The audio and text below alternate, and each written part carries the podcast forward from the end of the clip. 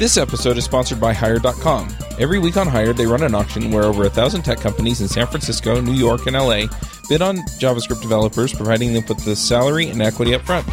The average JavaScript developer gets an average of 5 to 15 introductory offers and an average salary of over $130,000 a year. Users can either accept an offer and go right into interviewing with the company or deny them without any continuing obligations. It's totally free for users, and when you're hired, they also give you a $2,000 signing bonus as a thank you for using them. But if you use the Adventures in Angular link, you'll get a $4,000 bonus instead. Finally, if you're not looking for a job but know someone who is, you can refer them to Hired and get a $1,337 bonus if they accept a job.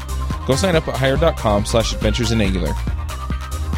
Ready to master Angular? Oasis Digital offers Angular Bootcamp, a three day in person workshop class for individuals or teams.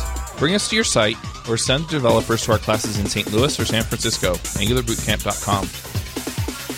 This episode is sponsored by Wijmo5, a brand new generation of JavaScript controls.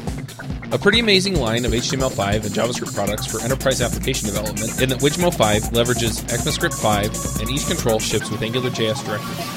Check out the faster, lighter, and more mobile 5. This episode is sponsored by DigitalOcean. DigitalOcean is the provider I use to host all of my creations. All the shows are hosted there, along with any other projects I come up with. Their user interface is simple and easy to use, their support is excellent, and their VPSs are backed on solid state drives and are fast and responsive. Check them out at digitalocean.com. If you use the code Angular Adventures, you'll get a $10 credit. All right. Well, hey everybody. Uh, welcome to Adventures in Angular, episode 63. I almost said 163, but we're not quite there yet. this week uh, on our panel we have Lukas Ruebbelke. Hello. Uh, we also have a few uh, guests joining us. We have uh, Rob Wormald. Hello. Uh, we also have Patrick Stapleton. Hey guys. John and Ward are going to be joining us here in a little bit. John had to go pick up one of his kids, and Ward, I guess, is watching his other kids, which is kind of a scary proposition if you really think about that. But anyway, so we are doing this on Crowdcast. If you're watching it on YouTube Live, you probably want to head over there. Crowdcast.io slash e slash Charles Wood 5 is where it's at. And there's a chat room and some Q&A. So we'll just go ahead and uh, start with the first question in there, mainly because this is something that I am curious about. And I, I also have uh, this question got asked to Brad Green when we did Angular Remote Conf, and so there was some interesting feedback there too. But uh, the question is basically, I'll just read it word for word. It says, first and most important question. Actually, I don't think the feedback was from Brad. I think it was from another episode of the show. Anyway, when is Angular 2 out? But seriously, with Angular 2 final nowhere in sight, do you feel that other frameworks, cough, React, are starting to become more popular, and will people bother to go back to Angular 2 once they have learned React? I'm holding out learning yet another framework, but it's becoming more and more difficult as employers start moving over to React. And then in parentheses, he says, I'm a contractor and have recently started noticing employers wanting React over Angular. The short answer is it'll be I guess it'll be ready when it's ready. So there's not like a good answer to that question. But I think the second part of the question, you know, like will people come back? I think the, the short answer to that is yes. Like it's crazy fast. Um, like I'm, I'm quite a fan of React. There's a lot. Love it. Oh, it looks Hey, like it's we've got Ron. Ward and is- This is the backup. This is an old show. Yeah, we, we brought in some help because we couldn't find you guys. Ward and John oh. 2.0. Yeah, Wait a minute. Show. What's going on here? we're answering questions. We're talking about uh, why people should do React. But more importantly, Ward, are you even wearing pants right now? That's what everybody wants to know. He's stunned into silence. This is He's, Hey, he's we're- muted. we're Muted. Nobody can hear you, Ward. I didn't realize you were live. Yeah, we are live. Wow, I'm messing up the show. It's all good. All right. Well, here I am, a face in the dark. It's good to see friends, though. Ward, don't be alarmed, but there's a really tall, bald guy right behind you. Oh, Oh hi, my God! Okay, so I have t- totally derailed you. How far into the show are we? Uh, we just started. The question that we're answering is basically, and, and I think we've talked about this on past episodes, but when is Angular 2 going to be out? We don't know. So since we don't know when it's going to be out, um, looks like more people are moving over toward React, and are they going to come back? Uh, should we hold out learning React? You know, and this is asked by a contractor who's starting to notice people moving to React because Angular 2 isn't out. Hmm. Wow, it's all Rob's fault. well, Rob was actually going to explain to us, so. So yeah, I guess the, that's the first the first part of that question, like when is it out? Short answer is when it's ready. I think when it's when it's awesome. Um, will people come back and should you what learn React in, instead of this? Um, a, I think yeah, people will come back because it's incredible. Even in the sort of early state it's in right now, it's it's awesome. It's crazy awesome. And like, should you learn React? I think that as as like an Angular guy, right? I think that React is a really cool framework, and I think that I don't want to say that Angular 2 kind of learns from React, but I think there's a lot of kind of similar conceptual stuff, and I think that learning a little bit of React is not a bad thing, and I think would probably help you be better at Angular 2. Would be the way I would put that, right? Like you, you can use Angular 2 very much in a way that you're used to using Angular 1, but you can use Angular 2 also in in much more of a sort of Reacty one-way data flow kind of way, right? So yeah, I think I think anything you do with React is, is gonna help you with Angular 2 when you get to that point, and I think a lot of the same sort of principles apply. Be my answer to that. Yeah, I think it's a great thing to learn a variety of frameworks, just like it's a great idea to learn a, uh, a bunch of languages. I would go look at Aurelia too. I think you should survey the field. I'd look at Ember because they've been making changes. If you're of the mindset to be looking at frameworks right now and trying to make decisions. I think you should survey the field because, uh, like learning other languages and databases and so forth, you get important insights into what it is that you finally want to do. And then when the time comes to make a choice, you can make it. And, and as Rob says, I think many people will find uh, Angular 2 to be a fine choice. You had me until you said Ember. um, yeah, I, I agree. I think it's interesting though because a lot of times we feel like we've kind of picked Angular, and people don't want to be wrong. But and the other thing is, is you know, I feel this camaraderie with other Angular folks that if I go and find out that React actually is better, then my life has changed.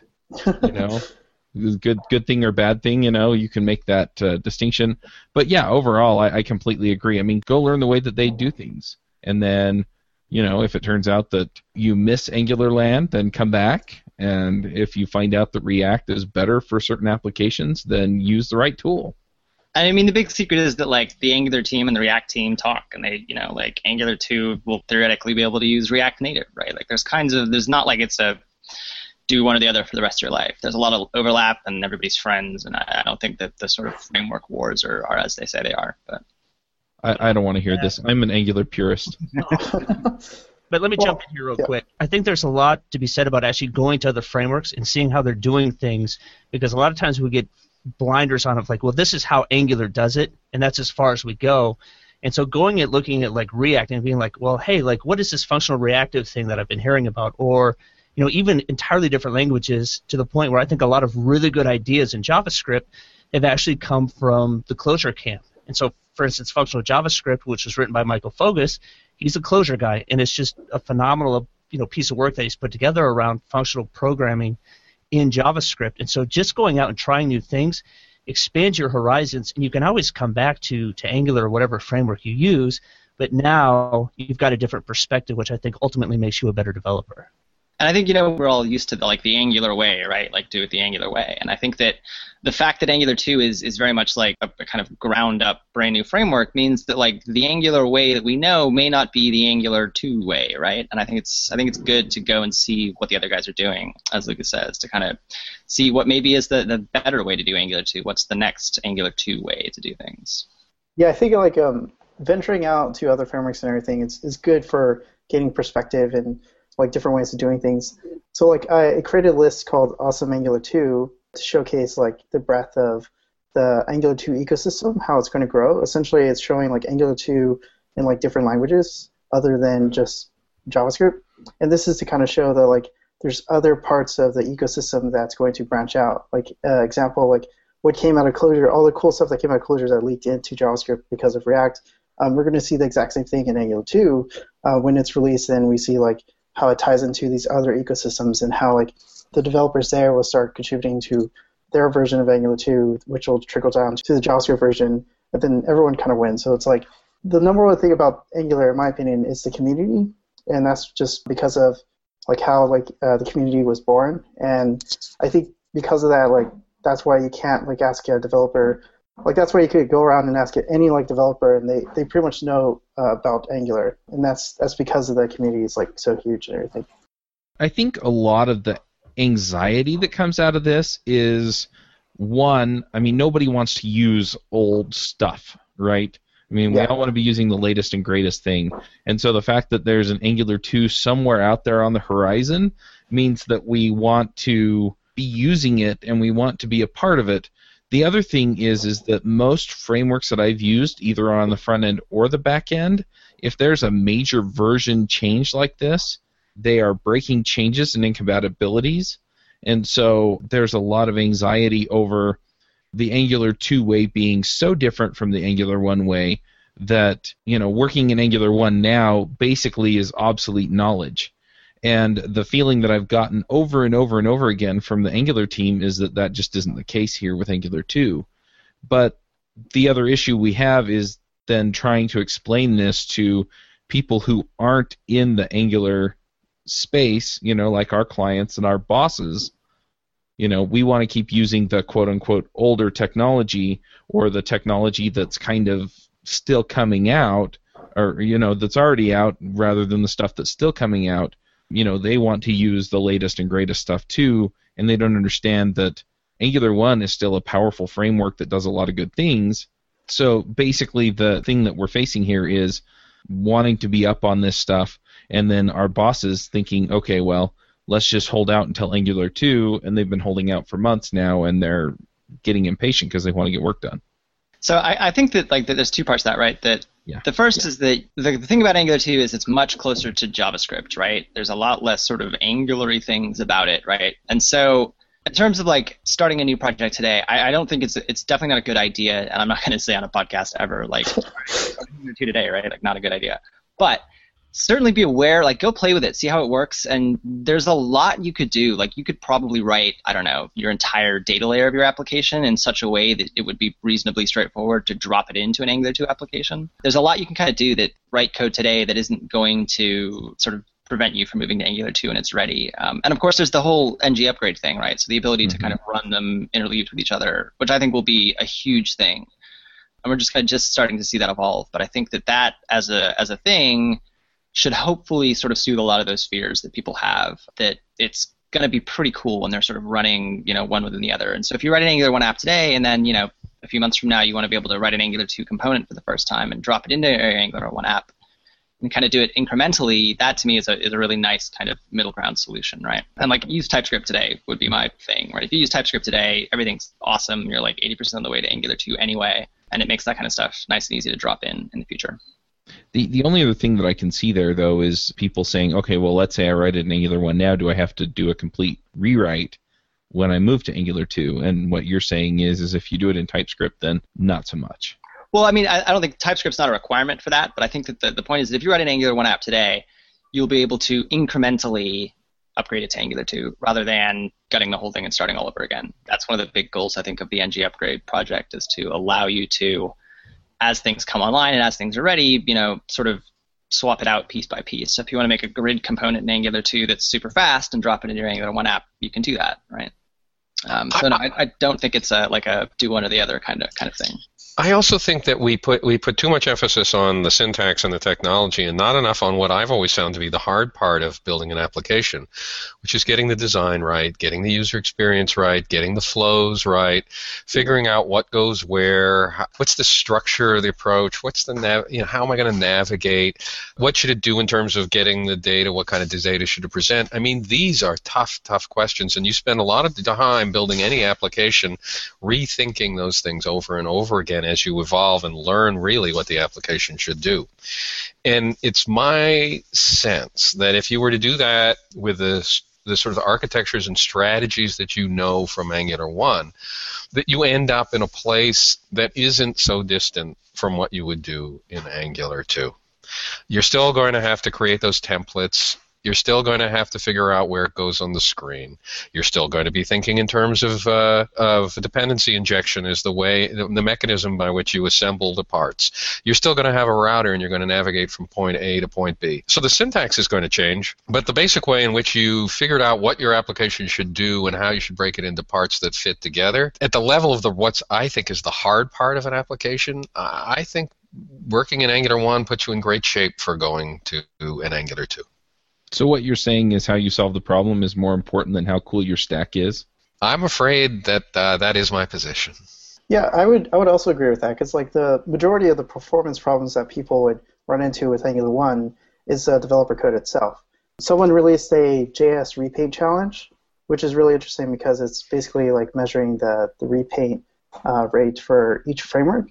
What was interesting is that if you actually look at the Angular One performance optimization version, which is just using TrackBy, the Angular 2, and the React version, which is also optimized, you'll see that Angular 1 is actually faster than React. You'll see that Angular 2 is actually faster than React. And then you realize that the problem isn't really performance, it's really just the developer code. It's really just the developers writing more performant code or better organizations. Because that's what a framework really is. It's just allowing you to maintain your code in a better way. And on top of that, even a lot of times people ask me, like, well, you know, what's your best Angular advice for writing code? And actually, my playbook for that actually has nothing to do with Angular. It actually comes from Clean Code, which is actually kind of a Java-centric book, but it talks about you know kind of single responsibility things, you know, fine-grained code, and even uh, to the point where I actually went and read John Papa's style guide um, the other day, just start to finish, and a lot of the advice in there actually can be tied back to just general good programming principles. So you know, they're not necessarily like Angular has introduced these new programming paradigms that have never existed. Is that a lot of times, if you have a good sense of what makes you know good code, and you understand these best practices across the board, i.e., clean code or the style guide, then you know moving from one to two or any other language for that matter is not nearly as complex as it would appear to be because you have that strong foundation. You know, I think there's a there's a mental hurdle that a lot of people have when they're looking at learning new technologies. And keep in mind, we just came off of doing a, hackathon for Angular 2 just yesterday.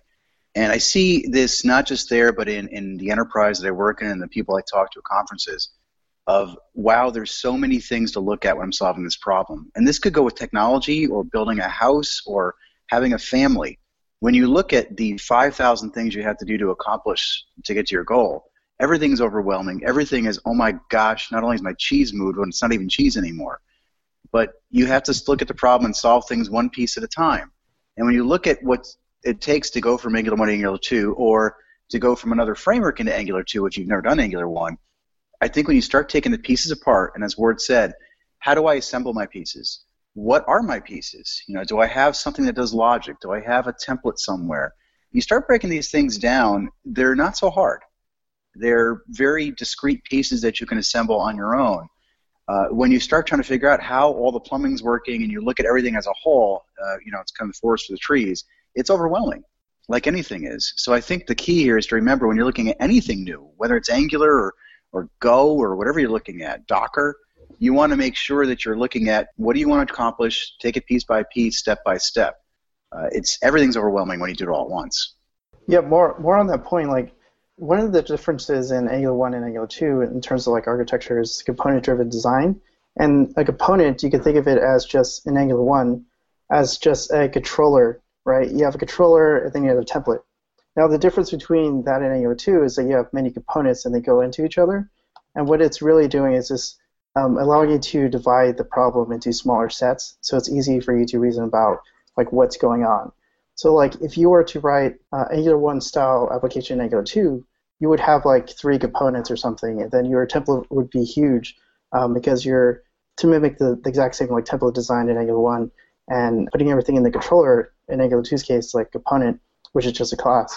And I would argue that in, when I design my Angular 1 application, I'm constantly refactoring that down into what look like component, the, the components that they're going to be in, in, in Angular 2. It's kind of an anti-pattern in Angular 1 to have this gigantic piece of HTML that goes on forever and a gigantic controller with thousands of lines in it. We've seen it, we've all seen it, but that's an anti-pattern. That's not good Angular 1, and it's certainly not going to be good Angular 2. So if your practice of Angular 1 is good, I think you're going to end up with parts that translate very favorably over to Angular 2 when the time comes. I also want to say that this is, you know, we talked at the beginning like everybody loves everybody, you know, we got to look at everybody, and it's not like we're going to give an award for participation at the end. You know, everybody goes home with a ribbon. I mean, we're ultimately going to have to decide, okay? So you are uh, going to make a decision, and I think people will come down in different places, but I think that uh, Angular 2 is going to win a lot of business because it's going to be that good. And it's uh, although we keep talking about not knowing when it's going to arrive, the arrival is in sight. That's fair to say, don't you think, Rob? It's not. It's not. And Patrick, it's not. It's not like it's another. I don't think we're waiting another year uh, by any means. So I think you're going to find something that you like after you look around, and it could very well be Angular 2. And I don't think you're going to be. Uh, I think it's going to be a fine choice. I don't think you're going to ever regret it. I think if you like Angular 1, then you will love Angular 2. I think is mm-hmm. the way that I think about it, right? Like if you're an Angular dev now and you like it and you, you kind of like the things about Angular that makes Angular Angular, then Angular 2 kind of carries over all those concepts but makes a lot of them 10 times better, right? And I think that that's kind of the, the, the way to think about it for me. And I, I don't think it was just us that felt that way. I noticed that at the hackathon. The people who there was there were groups. Most of the people had some Angular one experience. Mm-hmm. So I, I, guess the question though is, and, and I can totally see this from the point of view of being a contractor. I mean, I've I've done a fair amount of that. So how do you explain to your client when they come to you and say, well, Angular 2 isn't out yet, and you want to use Angular 1? How can we boil this down to a good explanation of why to go with Angular, or you know whether or not they should go ahead and pick React? I would I would say that the community is a lot more advanced because it's been here for like 6 mm-hmm. years, right?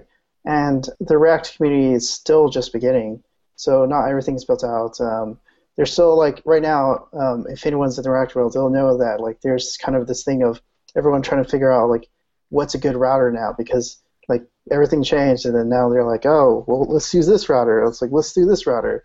In angular you at least have a baseline experience of everything. You have like a router provider for you and everything. Um, but more on the point of, of angular 1 like um, everything's already set in there for you. Like you could google uh, pretty much an error and find it in stack overflow. Like everything's there. And, and the thing is like you could build uh, really really fast with angular 1 um, and that's kind of like its strengths is that you could prototype things um, extremely fast with it. If you want to build applications that work for your business today, Angular 1's a great way to go. It's mature and it works, and there's problems we've already fallen into holes on and climbed our way out of with Angular 1 that we haven't done so on other frameworks that are younger and less mature. Yeah, that makes total sense to me. And ultimately, if you're a contractor and you're talking to folks, I do another show on freelancing where we talk about this stuff. And I mean, find out what the problems that they need solved are, and then explain how you'll solve solve them with Angular one.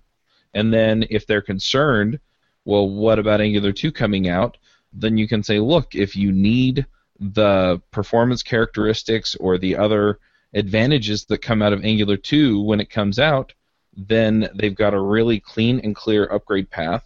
But for right now, let's get something out there that works and works well, and give them the value proposition on what you're going to do for them as opposed to quibbling over technology. The other thing is is that you as the contractor or programmer are the expert in the technology. They aren't. And so um, I'm not saying you go beat them over the head with that, but I, I have pointed out to several people that you know you hired me to understand the technology for you, and this is the way I understand it. I'm going to throw another thing in in into the pot, which is which is this. I've been spending my time here looking at, at some Angular 2, and I knew Angular 1. And I would say that I know for everything I ever did in Angular 1 how I would do it in Angular 2. I know exactly how to get from point A to point B. I can't say that I would know how to get because I don't know React that well or some of these other frameworks that well, so I can't give you that assurance that everything you do and almost the way you do it, not talking syntax here, but the way you think about solving a problem. I know eh, the exact way to get from whatever it is you're doing today in Angular 1 to wherever the way you're going to do it in Angular 2. And it's not going to be a hard leap. Now, you can trust me, you cannot trust me, whatever, but I know that as much as I know my own name, and I think some of the others of us who have been living with Angular 2 would be able to give that, make that same statement. I'm looking at some nodding heads, but go ahead and say it, guys. I would say that's that's absolutely the mm-hmm. case. And having having been in the guts of it for a while, I think that a huge amount of the concepts port over, right? Like the, the names of some things changed, and okay, we're going back and forth on some names of some things right now, but I think conceptually, everything you know how to do in Angular 1 will pretty much port over to Angular 2. It'll just be that much better, right? And I think we keep having this like Angular versus React discussion, and I, I don't know that that's a, a valid because it's really if you're going to choose React, you choose React, and then you've got to choose some way to manage your data. And are we going to do Redux? Are we going to do Flux? Are we going to do, you know, Reflux? Whatever the 12 different. There, there are not Reflux it's a not the same sort of decision. I think there is actually a reflux now. I, oh, there should be, and, and it makes acid guarantees, so therefore it's acid reflux. Oh, you beat me to that one, man. Oh, I knew it was coming. So yeah, and, and I think that like it's it maintains the same sort of like complete I don't know complete package that you get from Angular One, right? It's just everything that much better. I'm, I'm going to say that probably like 12 more times. Well, I'll go I'll go one for, a step further on you that, Rob. That's if you're going to use React, use React. Go for it. There's nothing wrong with it. I'm not going to try to stop anybody from using any framework they want to use. There's nothing wrong with it. But if you want to use Angular 2, go for it. I, I don't think anybody should be trying to convince anybody else to use a framework, right? We should, if you want to use Angular, you want to use React, go for it. I do believe that today that it's a great idea to start looking at Angular 2 and figuring out how it works, whatever, so you can make your own evaluation and your own determination on what you can build tomorrow when it comes out. But uh, I'm not going to sit here and say use Aurelia, use React, use Angular. Make your own determination. That's true. I mean, we are looking for results, right? Does it work? Does it do what it needs to do? I think we also kind of answered this other question, but I'm going to pull it out because it's, it's a similar question, and that is I'm a beginner in programming. I've been learning Angular as my first framework. Should I go ahead with Angular 1 or wait for Angular 2 and stop wasting my time on Angular? If I should continue with Angular 1, will there still be job opportunities with Angular 1 skills or not? And I think we've Hell yeah. said, you know, all of the concepts translate through. Uh, you know, all of the uh, experience is going to be very relevant from Angular 1 to Angular 2. Is there anything you want to add to that from somebody coming in as a beginner? you want a job today, Angular one is probably still the best framework. Like yeah there there are a billion Angular jobs out there right at the moment. Yep. They're not going away anytime soon. I, I, think that if you learn Angular one, then you can be the awesome guy who comes in, you know, a year from now and, and helps them upgrade to Angular two, and you kind of get the best of both worlds. But and again, like like everybody else has said, though, you know, it's if you're a new programmer, you should be learning best practice programming, right? Best best practice application development, and that applies to Angular one, Angular two, React, Aurelia, whatever you want, right? Like that's your focus should very much be how do I properly architect, architect an application regardless of, of the, the sort of tech stack behind it. I would just like to point out that people are still making money writing classic ASP. so, yeah. True. All right, let's go ahead and get the next question. Uh, the next one is to TypeScript or not to TypeScript Angular 2? Yes, TypeScript, absolutely. TypeScript, yeah. Next. TypeScript. anyone disagree? No, I can't. I mean, the more you, the more you spend time with it, and with the tooling that supports it, the more you say, uh, "Hey, I'm I'm glad to have it." Uh, and I guess I will I will mention one of the big kind of irritating things, if you like, about TypeScript previously has been this idea of the of like the the TSD or the the TS or whatever the you know the d.ts file, and then this kind of TSD and DefinitelyTyped and and all the kind of rigmarole that goes around along with that. The TypeScript team in 1.6 has added some really cool stuff uh, as far as like getting types distributable through npm. So that whole kind of ecosystem, if you've used it before, is improving very, very rapidly. And I think that if you like, we've sort of dragged TypeScript into the light, and it's it's improving very, very rapidly. And the tooling around it, um, I think the next maybe two builds from now Angular 2 will be sort of like three steps and you're up and running with types not a completion everything. Like it's once it's up and running, it's amazing. And I would say the challenge right now is there's a little bit of configuration to get it working properly, but I have seen the future of that and it looks really, really awesome. So we had John and I had a very funny experience yesterday at the hackathon. We would watch people who were new to TypeScript taking it on, and they would start typing away in something like Visual Studio Code, and the IDE would be sitting there and telling them what the method was going to be and how to spell it and everybody is so used to not having any help whatsoever that they would ignore all the help that they were getting and keep typing and scratching their head and wondering how it was spelled. And the idea is saying, "Hey, it's right here. I'll even tell you how to use it." You know, it's going to take a while for people to get used to the IDE that maybe, just maybe, language support could be helpful. Yeah, I'll, I'll put it this way. So instead of saying, should I use TypeScript, let me ask people back. Would you like it if you could make less errors in your code? Would you like it if you could know what the API is for all the methods? Would you like it if it would autocomplete?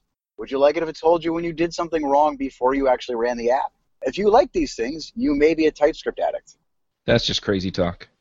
It is. It is really pretty crazy when it's when you get autocomplete. It's pretty pretty awesome. And I would say like even if you're not going to do anything there too, like TypeScript in general, yeah, like if and if you if you've even slightly considered using ES6, you're sort of 90% of the way to TypeScript anyway. So you might as well just make the extra 10% jump, right? And I think ES6 is an absolute no-brainer. You should use that, and if you're going to use that, you might as well use TypeScript. Yeah, and, and to chime in with what Ward said about the hackathon, it was shocking to me how many people I saw who literally one guy was typing in a component's name. The component name was like uh, I don't know, character details thing components big long 30 character name. And what they did is they started typing the whole darn thing in, and immediately, three letters in, it's like, this is the name. And they were misspelling it and keep going back, and the editor's blinking at them, going, dude, it's right here. That's dude, awesome. It's right here. Dude. And I'm just watching it, looking, going, wow. And this was multiple people all night long. And it's not, this is not bad people, right? This is behavior. We're all driven to these tools, and for years, they haven't given us any help and now they're screaming at us. And I think it's going to be amazing when people uh, look up and see what's happening. One other thing I want to point out with this at Angular Remote Conf, we had probably four or five examples of basically live coding. Usually, the downfall with live coding is that your internet goes out, but with a remote conference, if your internet goes out, the live coding snafus don't matter. But anyway, um, it was really interesting because a lot of times all of the information for the component, including the uh, the template and some of the data definitions and things were all in the same file. And so it was all in the same place, all of the information that you needed, including inline templates and everything else, because they built it in TypeScript and were kind of uh, making it all work out that way. And my experience with other frameworks, um, I'm thinking Rails in particular, where you have um, a data model and then you have the controller and then you have the view and you they're all in different files. It was really nice to see that everything was kind of in the same place. And you know, if TypeScript gets you there uh, more easily than using ES6 or ES5, then it makes a lot of sense for me just to be able to put all that information in the same place. And you know, I think we've all like at some point as an Angular developer, you've probably complained about the Angular documentation at some point it's massively improved over the years, but I think that you know you still have to go look it up and find out where it is on the web page. And to be able to just put your cursor over some class or something and have the IDE pop the docs up for you is is pretty incredible, right? Like the amount of times I don't think I don't know that I go and jump into the Angular docs much with TypeScript, right? Like I, I think you'll just hover over it, it'll tell you what it's about, and if you document your own code, it'll tell you about your own code, which is just ridiculous, right? Like it's it's awesome. And if you click on one of the things in like VS Code, for example, you click on one of the Angular things like a router, uh, it'll actually take you right to the definition of it in the source code, which is pretty awesome. So yes, TypeScript, absolutely, do it. All right. Uh, the next question is, how do you integrate third-party libraries like Firebase or D3 into an NG2 app, taking into account that NG2 runs on one-way data flow paradigm fueled by an RX implementation? Uh, you just use it. I don't know. I mean, I, I, I, if anything, some of these things are easier to use than they would have been under Angular One. I'll give you a quick example. Let's suppose you decided to use jQuery.ajax for your to make your your calls to go get the the data. You can do that now. If you if you remember your Angular One, you have to remember when the callback comes in to call the apply. Because if you don't do that, um, your Angular One app doesn't know that you went off, that you were cheating on them and cheating on them, and you left HTTP behind, and you went out with that cute jQuery Ajax. And so it just doesn't know that you were cheating. But Angular 2 knows you were cheating. It knows you used jQuery Ajax. It knows that it came back, and it just fits right in. So, uh, so many of the different libraries that you may choose to use play more naturally with Angular 2 than they did in Angular 1. So actually, I, I think it's a strength of Angular 2. And, and I think we should say like that the fact that there is this one-way data flow paradigm and, and RX is in the core, and there's a lot of kind of reactive sort of things, and I talked about that at RemoteConf, right? That's awesome, and it's great, and it's I think it does some really amazing stuff, but it's not required, right? Like there is still two-way data binding. It works slightly differently, but for all intents and purposes, it, it is still two-way data binding, right? And so I, again, like I think the way you think about it doesn't really change. The way that it works under the under the hood might change a little bit, right? But you're still going to write a directive, or you're still going to write a component, right, that wraps your I don't know your jQuery calendar or whatever.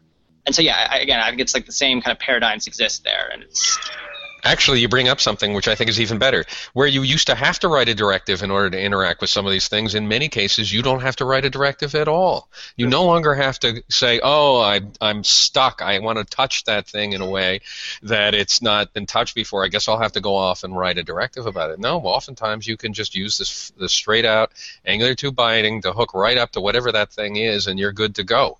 So a lot of the mess of, of custom directives goes out the window. True remember that Angular 2 is more of like pushing everything into the language and standards. So, example, like um, one of the requirements is working well with Polymer, and Polymer uses all the native event system and everything. So, like uh, more to to your point, like you could use some other like uh, third-party library that takes control of, over over an element and then emits a native event, and you could hook into that with Angular 2, and that's great. And you, and you didn't have to write anything special because you were yep. just using Angular 2 the way it was intended to be used. Yep. The key to this stuff is that when using Angular 2, you're really just using ECMAScript 6 or, or TypeScript. There's very few Angularisms that you're playing with. So using other libraries is actually easier in that sense because you don't have to worry about, oh, that's the Angular way. It's really just the JavaScript way. So it's just using powerful language features that you already have because you're using ES6 or TypeScript yeah, there's less things in your way. All right, the next question is the TypeScript autocomplete slash help, etc. that we were discussing before. What tools or IDEs are we talking about? Uh, in theory, anything that supports TypeScript. So uh, the Angular team is using a lot of Visual Studio Code, which is a really awesome thing. Um, I think WebStorm does this. Visual Studio does this. Uh, I mean, I would think that probably any sort of modern IDE that speaks TypeScript should be able to to work with this. I pretty much use Visual Studio Code all the time now. Atom does this for sure. Um, I think Sublime probably will. I don't know. I can't speak for anything there's, on this. There's a plugin for Sublime that does this stuff. Yeah. And yeah, Visual Studio, you know, like if you're a .NET programmer, I know there must be about three of them out there. I was shocked I had to do some of the stuff in Visual Studio directly. I've fired that up often recently. It does a fine job of working with TypeScript. Really superb. I've also seen plugins for uh, Emacs. I use Emacs, and I've seen plugins for Emacs that do the kind of type ahead lookup and uh, autocomplete and things like that. And um, it has TypeScript support for for Emacs as well. I've seen several plugins for it. So you know, I'm I haven't hooked those up yet, but I'm pretty sure that you can find plugins probably for even Emacs and Vim that will do a lot of what we're talking about here. Let me clarify something too that I think, and all those editors do have it. I've seen it in all of them, especially the hackathon we did yesterday. People use their own tool, but the one thing, I, reason I like VS Code as well is that in all those editors, you have to add in a TypeScript plugin to make it work, which is fine. But in VS Code, it's actually baked in. Uh, so TypeScript is actually baked into Visual Studio Code. So if you want to use that, you download it and you're, you're go. The other ones, you download your tool like Atom, and then you just add the plugin uh, mm-hmm. for TypeScript, and it's good to go. And I think like me being like I'm a total OS 10, you know, open source guy, and for me to be espousing the benefits of like Microsoft's IDE for me is should tell you how awesome it really is, right? Like that for me is is is incredible that I'm I'm using Microsoft language and a Microsoft IDE on my Mac every day and it's it's what I want to use, right? Like it's it's it's a choice and I love it. Like it's really really really good. So check out VS Code for sure. All right. The next question is what is the current state of the Angular 2 router? Oh boy. Oh man. it's kind of an open-ended question, isn't it? Uh, functional but not yet done. I think is is a good way to put that. Right? Oh, like, Rob, yeah. that's How nice diplomatic. Oh, you're you're a prince. He's the politician. It works. Uh, everything I've tried to do with it uh, for major functionality works perfectly fine. Uh, there are a few minor things, not big gaps, but minor gaps. Things like the otherwise route and stuff like that that we had, I think that need to be filled in. It's a little awkward in a few places, and I think that's a fair way to say it. Meaning, I can make it do what I want, but For example, let me give you a concrete example. If you want to have a link, an href, and you want to go from one place to another with the router, uh, kind of works like UI router does. But instead of saying, hey, go to the route named this, you have to tell it, go to the route named this, but wrap that inside of this array and then pass it a, an object in that array that tells you the parameter name and the parameter value. And you end up putting a lot of stuff in there that it doesn't feel as natural as it should, in my opinion. It Uh-huh. works great, but I think there's some syntactic sugar that the can do that easier. And Yeah. I would say, like to be to be less diplomatic, and I will put my friend here, right? Is that like that the the Angular one router that we all nobody uses because we all use the UI router route is is kind of what it is, and I think that the Angular two router learns a lot from that. But one of the cool things about Angular 2 is it has this, uh, I think it's currently called dynamic component loader, right? And its whole job is to like pull stuff off disk and plop it into somewhere on the screen. And so a couple of weeks ago, I put together a plunker using reactive extensions and, and some of that. And like I wrote a pretty functional basic router in like 30 lines of code, right? So if the Angular router isn't going to do what you want to do, um, and I know the UI router guys are talking about how we're going to do UI router 2 for, for Angular 2, but like that it's so kind of the, I guess the framework provides you the tools to do really whatever you want. So if you wanted to build your own router, you had some special use case where you wanted to dynamically load components and build a dashboard or whatever, that kind of stuff you could do without too much trouble in Angular 2. So again, I think that the framework is providing some pretty awesome tools, and the router, the current router, is just one kind of implementation of that, if you like. Yeah, more on the, the, the syntax. So like, you know, has more of what John's talking about, like the, the router link. So the, the reason why it's the API is a little bit more terse is for another feature in Angular 2, and that's like uh, AST templates. So being able to say like R colon the arguments in a very like sugary way, like that's going to be available, and I think Rob could talk more about it, or maybe not. But like essentially, like that's the reason why it's more terse now. But like it's just another layer of sugar that's going to be added later. And uh, to more of the point of features missing, I would say like I had a hard time like trying to figure out like a how to convert uh, a simple application with named routes. This is a UI router feature to Angular 2. There's also like missing like abstract routes, but like not a lot of people actually use these like I would say like advanced features in UI router. But yeah, it's coming along. Like uh, async uh, components is in there, and that's like it's really really easy. It's like 10 lines if you can actually look at the source code, so it's pretty cool. Yeah, and I think if you start at the bottom and build up. I mean, the concepts yeah. are solid. I believe in the in the router, and I believe the functionality is there. To be fair, let's look at data binding. Right when data binding was first announced in Angular 2, everyone kind of went, "Oh my gosh, how are we going to write all that long syntax?" And the way things work is you get it to work, and that's the Angular team's done. They get the concepts right, then they get it to work, and then they work on the usability of it. And I think the router and data binding is much more usable now. And I think router is at that stage now where it's let's just smooth off the edges, let's polish these corners, uh, let's make it a little more usable uh, from a developer standpoint. I, I think it's a good thing to use. I just think that it's not uh, not intuitive in some ways right now. Agreed. And I think this is a good place where like you should you should download John Papa's repo, right? Like you did that. Like you're, you're you got a demo. Like play with it. And I think that this is a good time to try it out and see, okay, what don't I like? What do I like? And I think John a couple of times has said, like I've seen issues from him that said, oh, it would be better if we did this, right? And now is a good time to sort of try it out and figure out what would what could be better, right? Like I think the Angular team is, is 30 people who are who can make you know so their own make their own best guesses. But this is a good time to try stuff out and say, you know, maybe this could be better. Maybe this is a good thing. And I think you opened that issue about like the active link or whatever, John. You know, again, that's like a feature that yeah, the active link was one, and another. You know, it's funny at the hack last night. Ward and I found some interesting things. Like you have to use title case now for your route names or your as's. They call them as, which is a weird name. So using the title case tripped a lot of people up last night. A big one was using the tuple inside of the uh, inside of the link trip people up. Uh, we had a lot of people really struggle to use the router last night in the hackathon, and it kind of surprised me because while I'm not necessarily uh, happy with the way its usability is, I thought that it would be something that you could just say, "Oh, I get the syntax, move forward." Um, Ward, don't you think that was your impression too, or did you say something different?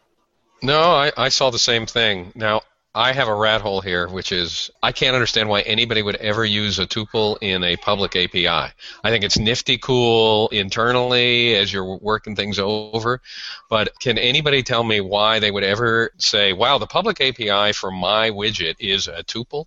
Is there a worse choice than that? I throw that out there for you architects.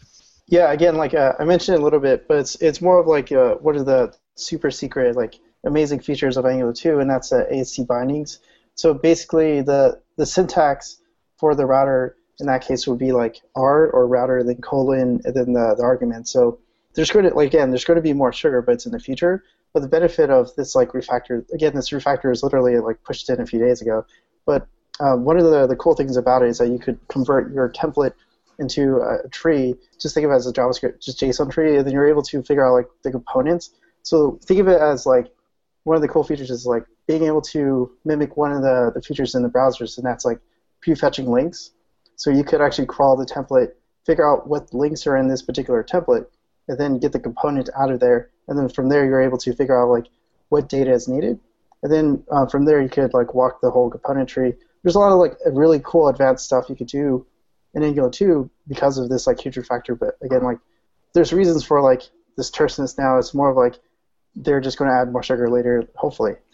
Yeah, I think that the new compiler that landed a couple of days ago, it definitely caused some issues in 38, but I think that it's a huge step forward, and I think it's going to enable some really super cool stuff like that, like sugar, and I have some ideas with observables on that, and like the one of the cool, the really cool things about it is it does um, blah, blah, blah, like offline template compilation. So effectively, you can write your templates, and then as a build step for production, you can pre-compile them into JavaScript, which means startup time is faster, and it's you know like there's a lot of really cool stuff that it's enabled. And so yeah, I think that that, that kind of thing will definitely get better for sure. Wow, all of that off of what's the current state of the Angular 2 router. And 7,000 less lines of code is what I was told. So. All right, we have three questions uh, left in the hopper here, and one of them is kind of a, a large open-ended question. But we'll hit these first two, and then we'll see where we get with the last one. So the first one is any really good recent D3 slash Angular resources. What are some things to look at in regards to performance when implementing D3 with Angular? Pondering redoing a rather large view in D3. Uh, I could touch that a little bit. So this goes this goes all the way back to what we're talking about of. So I'm going to talk in terms of like Angular 2, but it applies to Angular 1.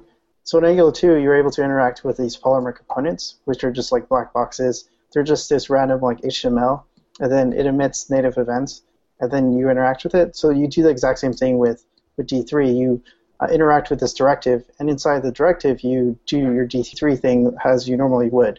And basically, what you would do is like whenever you get new data, you just tell D3 to re-render, and then D3 will just manage that. And that's like the same thing applies for Angular 1 and 2, and that's how you would interact with the, the two. I actually have a, a talk on this on NG Vegas about uh, D3 and Angular. Nice. And I, I think the short answer to that is like there's a lot of stuff that like it's going to work the same, but I think that it'll be really cool to see what happens when people start like what does an Angular 2 D3 kind of D3 spec library look like, or like a you know D3 I don't know component library that's built for Angular 2. What can we do with that? Can we you know make it reactive? What kind? There's I think there's some really cool stuff that'll come with this. Um, and that's I'm looking at kind of the same thing. So if whoever asked that question wants to tweet me about it, I'd love to chat about it because that's something yeah. I'm looking at for sure. It's also worth noting that uh, D3 is still in the jQuery days, and I say that as in like the declarative like querying days. Like what Rob's saying is like it would be way better to then like use the actual templating system to like you know actually manage your SVGs essentially. And I think someone made that uh, in Angular one, so it might be a good idea to like convert that to Angular two and then uh, add more sugar. Um, Another thought about this is that I, I, what I didn't get from the question was what the motivation was to go to D3. It might have been to make some things that they were uh, would have could have done another way more performant, and in that case, you'll get it. The you'll have the opportunity to reconsider your motivation and the outcome because now that you can do things not only with dirty checking, but with immutable objects and with event based objects. Some of the forces that might have driven you to say, well, how, maybe I should do this in D3, maybe those forces are no longer present and you'll be able to do it in a way that is more natural to the problem that you have in front of me. I, again, that's not a knock on D3. That's just simply a question. I don't, I can't tell why you're taking an existing view and moving it to D3. I just don't understand that part. All right, next question. This one's addressed to Lukas. I am attending Angular Connect in two weeks. Should I see the real Angular keynote or well behaved Angular 2 components with Jeremy and Tobias? So the official answer is you should see the well-behaved Angular keynote. the real well-behaved Angular Really 2 keynote component. and that's going to be me. Shai is going to be the misbehaved Angular keynote. So it'll be a real good cop, bad cop routine there. Oh no, I've said too much. All right. So the last question. This is the one that is open-ended. I think we could do an entire episode on this question, and that, that's why I'm, I'm saying we'll see where we get. And I'm also okay just punting and saying we'll cover this in a future episode. Uh, the question is how to structure a big Angular application. With John Papa's style guide. Next, mic drop. It depends on everything, uh, the use case. Yeah. Well, I read once that the secret to writing a really large app is to not write a really large app. Yeah. Bingo, bingo. Uh, uh, so, uh, and that applies no matter what technology you adopt. But you make a big app and you're going to make a big mess, and I don't care what the technology is. That doesn't mean the problem set isn't big. That doesn't mean the features that you have to deliver aren't big. But the first thing you go after is to figure out how to break that down into into sensibly sized workflows and models and processes, and see how you can make those operate uh, as independently from each other as possible, and then weave them together in a sensible way so that the user feels comfortable as they move from one workflow to another. That's just good general advice. And after that, it's um, it's all commentary. It's all following the guidelines that you've seen. John's guidelines kind of lead you in that direction. And I think one of the one of the really neat things, having kind of tried to build a couple of things with it now, is that the idea of this component as like you know it's not directives and element directives. There's not seven ways to do everything now. There there are effectively components and I call them services or whatever you want to call them, right? But the what what Ward said there about like don't build a gigantic application, I think is like what you can kind of think about it is is you're building a bunch of tiny little applications, right? Like each component is sort of a mini app, if you like and that's mini apps inside of mini apps. And so each little kind of component becomes this this unit that you can move around, and the router is really good at that, right? Like if you think about the router is just moving you from mini app to mini app is a good way to think about it. Again, this is kind of stuff that we'll, we'll learn as we start to build them, but I think that the idea of a component, and again, going back to React, is kind of how React thinks about it as components, right? Like that, that is like a miniature app that you can kind of think about in isolation. I think is a, is a good way to think about it. And then the, the thing that DI gives us is the ability to kind of, as you said, weave these things together and share stuff between them. So yeah, I, I think that that's going to be an interesting question to learn about. But definitely like a bunch of components and, and like in an Angular one app and like in any good app, really thin kind of UI stuff and and the vast majority of your logic in in services, whatever you want to call them, right? Like it's it's model view controller, but with a different name, basically. Yeah, I've been calling, uh, you call them components and services. I do the same thing, but I also look at them more theoretically as nouns and verbs, right? We've got things in Angular 2 that are the nouns. They're the things that exist in our app. And then we've got, those are components. And then we've got the verbs. Those are our things that are going to provide something, uh, some kind of service to our application. You know, filters, pipes, whatever you want to call them, services, classes. Those things are all actionable uh, things that provide those components things. So it's really just two flavors, uh, the way I break it down. I think that the other uh, unsung thing of testing an app, big or small, but especially big, is hey, how about writing some tests? you know, it would be a bar, it would be just like no, no, don't. Rob's shaking his head. No, don't write tests. Who wants those things? Uh, yeah. I know. I can't wait to go to a client and see tests.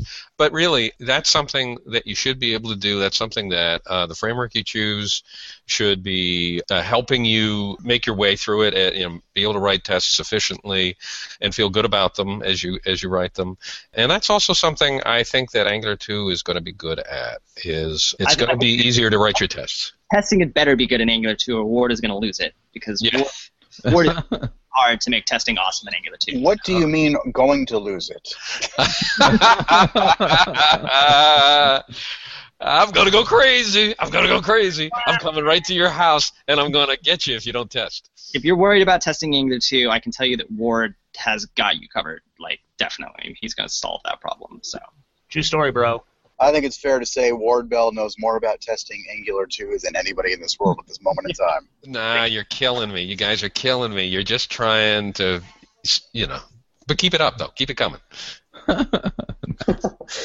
All right. Well, I think we've been going for about an hour, so uh, I'm going to cut the questions off here. But uh, do we want to do picks real quick, or do we want to just end the show?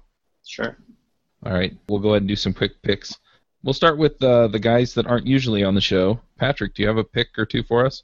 Oh man, so I didn't plan for this, but my pick would be Angular 2. That's cheating, but okay. yeah. now no one else could pick it. All right, Rob, show him up. So my pick would be slightly more specific. Um, I've just finished some refactoring on the Angular 2 HTTP library, and if you maybe wait till the next bump, there'll be some cool new stuff in it. But I'd really like people to play with it and kind of tell me about it and tell me about your use cases because it's different than the first one. And so play with Angular 2 and observables is, is how that works. So like my picks are definitely observables and specifically Angular 2's HTTP library because I'd love some input on how you're going to use it. There's an issue open on the Angular 2 repo right now about like transformers and interceptors and all that stuff that you do in Angular 1 today. Um, I'd love you to play with the newer library and kind of tell me how you use it and what could be better and, and what kind of stuff you want to see. All right, Ward, do you have a pick for us? Testing. No, that's not that's not my pick. Um, I think my pick is go find yourself a hack a local hackathon, and surround yourself with other people who are stumbling around in the dark. Because I, I noticed that it was it was really encouraging when I when I was talking to the other people who were attending there, and they got a lot out of working with each other, finding things out together, and uh, sh- realizing that they had the same questions as other people, and finding out what uh, the different ways in which those questions could be answered. And, and it's, so it's a great way to get your feet wet rather than doing it, you know, in the clo- in your closet at home. Oh, can I jump back in? I have one that I just remembered, if you don't mind. Sure. Somebody asked a question about uh, sort of two-way data binding in this one-way paradigm, and you know how we sort of integrate with things, and how we build custom components, and, and one-way data flow versus two-way data binding. If you check out AngularTips.com, uh, Jesus has just written a really good little article on like how to build your own components, um, and I think it's a really good kind of introduction to the basic mechanics of how to build a component. So uh, Angular 2 or AngularTips.com is a good pick for sure. All right, John, do you have some picks for us? My pick is uh, Visual Studio Code. I think you want to find a good editor that you really love, but uh, I've been really loving VS Code lately, and especially for its TypeScript and Angular 2 support. Uh, it's been doing great, and they just added uh, recently, just now I think, uh, theme support, so you can customize and create your own themes from uh, pretty much any TextMate theme. So I know that's an important thing in my stable. I like my themes. I like to do dark so Ward can't see my code. All right, Lukas, you have some picks for us? I do. So I thought uh, actually Rob's talk that he gave at Angular Remote Conf, everything is a stream. I've actually watched that twice. I thought it was pretty awesome. I think hopefully the video will be available someday somehow. And Can I can I just pile on and say I really thought so too, and not just because Rob is there staring at me, but it's true. It was really well done. I Yeah, don't know anything was- about when the videos will come out. hopefully, Yeah, I watched the live stream. I observed that very closely. whoa, I see what you did there. Uh huh. They It'll uh, come out in about a month and a half.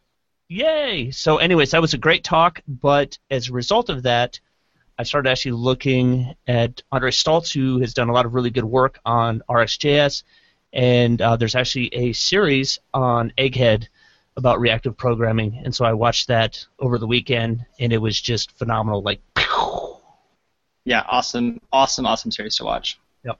I subscribe to that theory, and I expect you to map your way right to it. We actually recorded an episode about RxJS yesterday on JavaScript Jabber, so keep an eye out for that as well. I've got a couple of picks. Uh, I've been doing a video journal on Periscope, talking about what I'm thinking about, my business, and things like that. And since we have a video, I will show off what I have here. So I spent like two fifty, two dollars and fifty cents on the little tripod that I've got here, and then this this clip that I that goes on top of it. I've got a clip. It's spring loaded and it's big enough to hold my iPhone 6 Plus. It's just spring loaded, so this one end of it comes out. Um, it's got these rubber ends on it that hold the phone in place, so that when I'm talking to my phone, I can just set it in front of me, and then you know you get this nice view of my face. But it's been working out really well, and I really, I've, I've really enjoyed being able to kind of get feedback from people on uh, some of the stuff that I'm thinking about through Periscope. So uh, the picks are Periscope, I'll put links to the tripod. I got it off of B&H Photo and uh, the phone holder clip thingy that I got off of Amazon. Um, I'm sorry, Chuck. What does the having the phone pressed to your face do for you, and how does that relate to what is Periscope? So Periscope is a way of basically doing a live video stream. It auto tweets to Twitter when you do it because Twitter owns it, and then the videos are available for 24 hours afterward. Um, incidentally, I'm also using a system called Katch.me, and Katch is spelled with a K, and it will actually download those videos for you off of uh, Periscope so that you can make them available for longer than 24 hours. And so I'm gonna I'm planning on embedding those onto my blog, and you know just kind of having them out there so people can go back and watch them if they want, and put them on a, a podcast feed because I've had some people asking where they can uh, watch the older ones. So anyway, it's just kind of an interesting thing that I'm doing because uh, I have people asking me questions about podcasting, about business, about programming, um, and they want to know what I'm up to. So I figure that's a good way to do it. And the other thing is, is it gives me a chance to kind of think out loud about some of the stuff I got going on. Anyway, those are my picks. I just want to thank all of the folks who came. Uh, we had about 25 people at one point uh, watching or listening on Crowdcast. We'll probably do this again. I think it was a pretty positive thing. And so, uh, yeah, thanks everyone for coming. Thanks, Rob and Patrick, for being willing to jump in. And uh, I'd, I'd like to do this again. Yeah. I like Rob's background. It's like way better than my refrigerator. yeah, we're gonna find out it's like a, a canvas behind him or something. It's, I'm waiting for the tiger to leap over the fence and bite his head, and I'm waiting for Patrick to go into that fridge and hand me a beer. Yeah, yeah. I have tea. That's not nearly as fun. All right. Oh well, um, I'm gonna go ahead and end the broadcast. But thanks again, everyone, for listening, and thanks to all our panelists for coming and answering questions. Hosting and bandwidth provided by the Blue Box Group. Check them out at bluebox.net. Bandwidth for this segment is provided by CacheFly, the world's fastest CDN. Deliver your content fast with CacheFly. Visit C-A-C-H-E-F-L-Y dot com to learn more. Do you want to have conversations with the Adventures in Angular crew and their guests? Do you want to support the show? Now you can. Go to adventuresinangular.com slash forum and sign up today.